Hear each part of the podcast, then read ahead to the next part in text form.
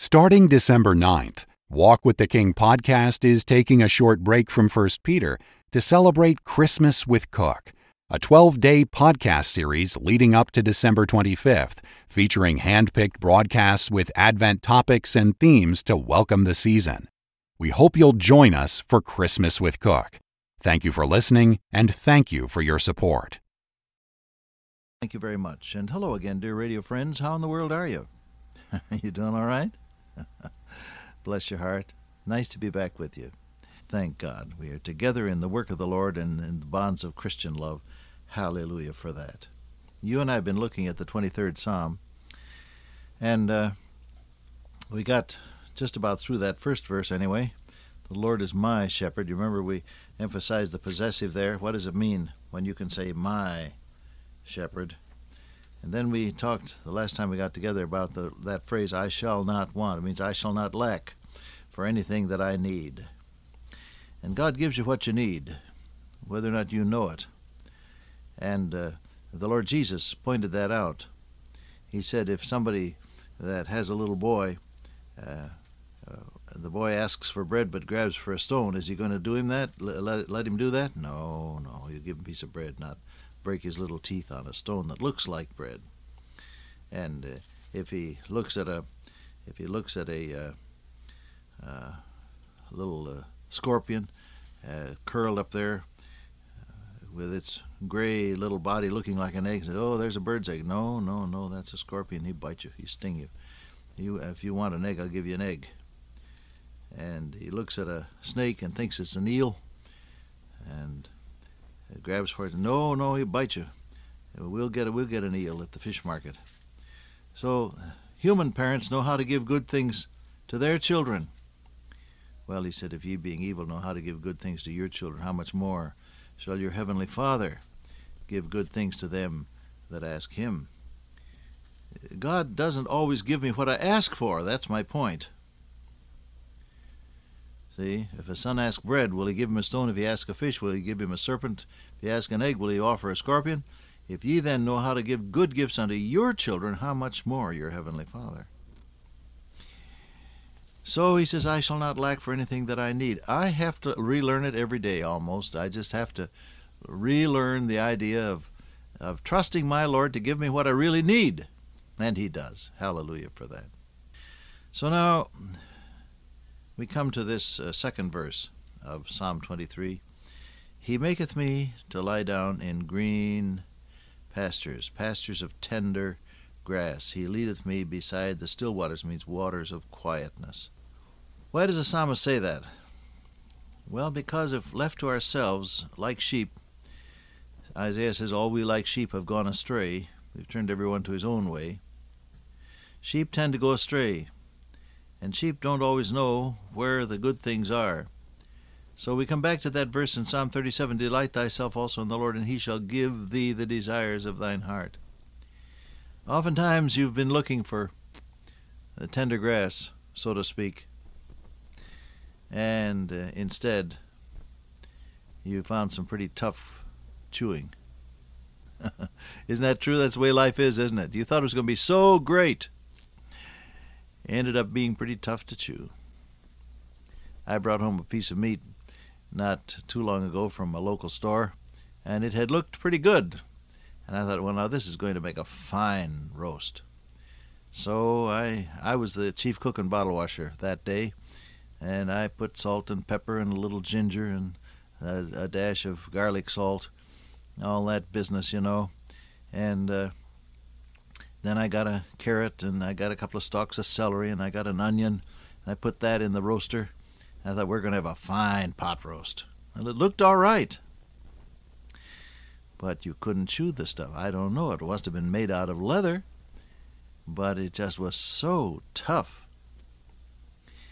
Well, life is that way. Sometimes you think you're going to enjoy it, and it turns out to be pretty tough chewing. That's why why the psalmist says, He makes me to lie down in green pastures, pastures of tender grass. You follow your blessed Lord, and you're going to have something that isn't too tough to chew. It's going to be great. Therefore, with joy shall ye draw water out of the wells of salvation. Jesus said, I am the bread of life. He that cometh to me shall never hunger. He that, that believeth on me shall never thirst. The fact is that God gives you not only what's good for you, we got that in verse 1, but He also gives you something that you can enjoy on the way. Now, not everything that's good for you is enjoyable. There was a time, oh, I suppose 30 years ago, when I was uh, going to try to lose some weight, and I did, as a matter of fact. Put it back on since. But uh, they had in those days a wafer that was made out of wood fiber. You know, the human body can't digest cellulose. So some thoughtful person had, had made a, a wafer out of cellulose and flavored it a little bit and uh, sold it as a weight reduction aid. I can remember I can remember biting into one of those and chewing it, and it was it was it tasted like what it was sawdust. May have been good for me, but it didn't taste very good. Sulfur and molasses. Did you ever have that in the old days? Any of you old timers? Come spring, you had to have sulfur and molasses. When I was a boy living on the farm with my uncle Frank Setzler and Aunt Esther, Every spring they would take me over to Green Springs, Ohio, where there's some sulfur water springs. You can smell them a mile away. They smell like ancient eggs. And that sulfur water was supposed to be very good for you. So every spring, go over there. Yeah, have some of that water, boy. Good for you. well, it didn't hurt me any. I'm still alive. Not everything that's good for you tastes good, but the way God deals with us, you delight yourself in Him. You make Him the center of your life and He will become the source of your joy and satisfaction. And what He gives you is going to be like uh, for the sheep, the pastures of tender grass. Isn't that great? Now, somebody's listening to me and saying, Well, Brother Cook, you don't know what I'm going through. I'm going through a terrible trial, and everything's going wrong, and you're talking about the desires of your heart and all that, and the tender grass. Well, I all I'm getting is the stubble. I know. But the key word on those things is through. Wait until God God's time is is there. A little later on in this same psalm, we're going to have, Yea, though I walk through the valley of the shadow of death, I will fear no evil. See, God's key word is through. What I do thou knowest not now, Jesus said, but thou shalt know hereafterward. No chastening for the present seemeth joyous, but rather grievous. But afterward it yieldeth the peaceable fruit of repentance to them who are exercised. That means benefited thereby. Afterward, afterward, hereafter, through. See, all of those words tell you that God is in the process of doing something. He's in the process of doing something. Amy Carmichael, in one of her books, tells the story of standing beside a refiner in one of the uh, bazaars of India, and this man was hunched down, squatted down beside his primitive refining equipment. He had some gold ore in a brazier, and underneath it a very hot charcoal fire upon which he was blowing with the bellows. And uh, she watched him as he put that, that ore, rough looking ore, into the container, uh, the little tiny furnace, you may say, and uh, then he applied the heat and then he let it cool a little after he had skimmed off some of the slag from the top. And then he applied the heat again, even more heat, and some more of the impurities rose to the top. And uh, then he let it cool a little. And then he applied even more heat and skimmed off again some impurities here and there, a fleck of, of impurity here and there on the surface of the molten metal. And finally he settled back on his haunches and looked up and said to nobody in particular with a smile, It's finished. Well, the Amy Carmichael had been standing there all this while watching him, and she said to him, Sahib, how do you know it's finished? He said, I can tell that it's pure when I can see my face perfectly reflected in the molten gold. See, God wants His face perfectly reflected in your life and in mine. Looking unto Jesus, the author and finisher of our faith, He said, We all beholding as in a glass, the idea of a mirror, of reflection we all, beholding as in a mirror the glory of the Lord, are changed into the same image, to be and to look like the Lord Jesus Christ, to reflect His beauty. Moses prayed that prayer Let the beauty of the Lord our God be upon us, and establish thou the work of our hands. See, all through the Bible, you have this idea of reflecting the beauty of the God whom you serve. And so God isn't through with you or with me yet, and when we're going through some rough times, that doesn't mean that He made a mistake. What it does mean is that and that uh, He's not through yet. He's in the process of doing something for us. And you'll be in the in the pastures of tender grass. Oh, yes, you will.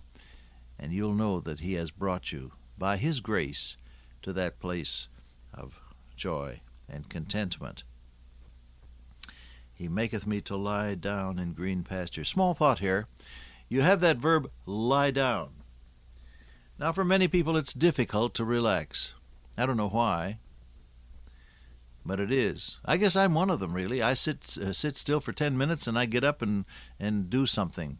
Uh, if I'm if I'm quiet for too long, I think I'm missing a meeting or something. Many years ago, Corrine and I were at a at a county fair, and among one of the booths there was a, a lady who uh, who uh, analyzed handwriting. What do they call them? Graphologists, don't they? Uh, she she analyzed your handwriting, and so I paid my my fifty cents, and she said write your name and something else. So I did. And she, uh, I handed the paper over to her. She took one look at it, looked up at me with a smile, and said, "Sir, do you ever relax?" well, she had my number, didn't she? but you know something?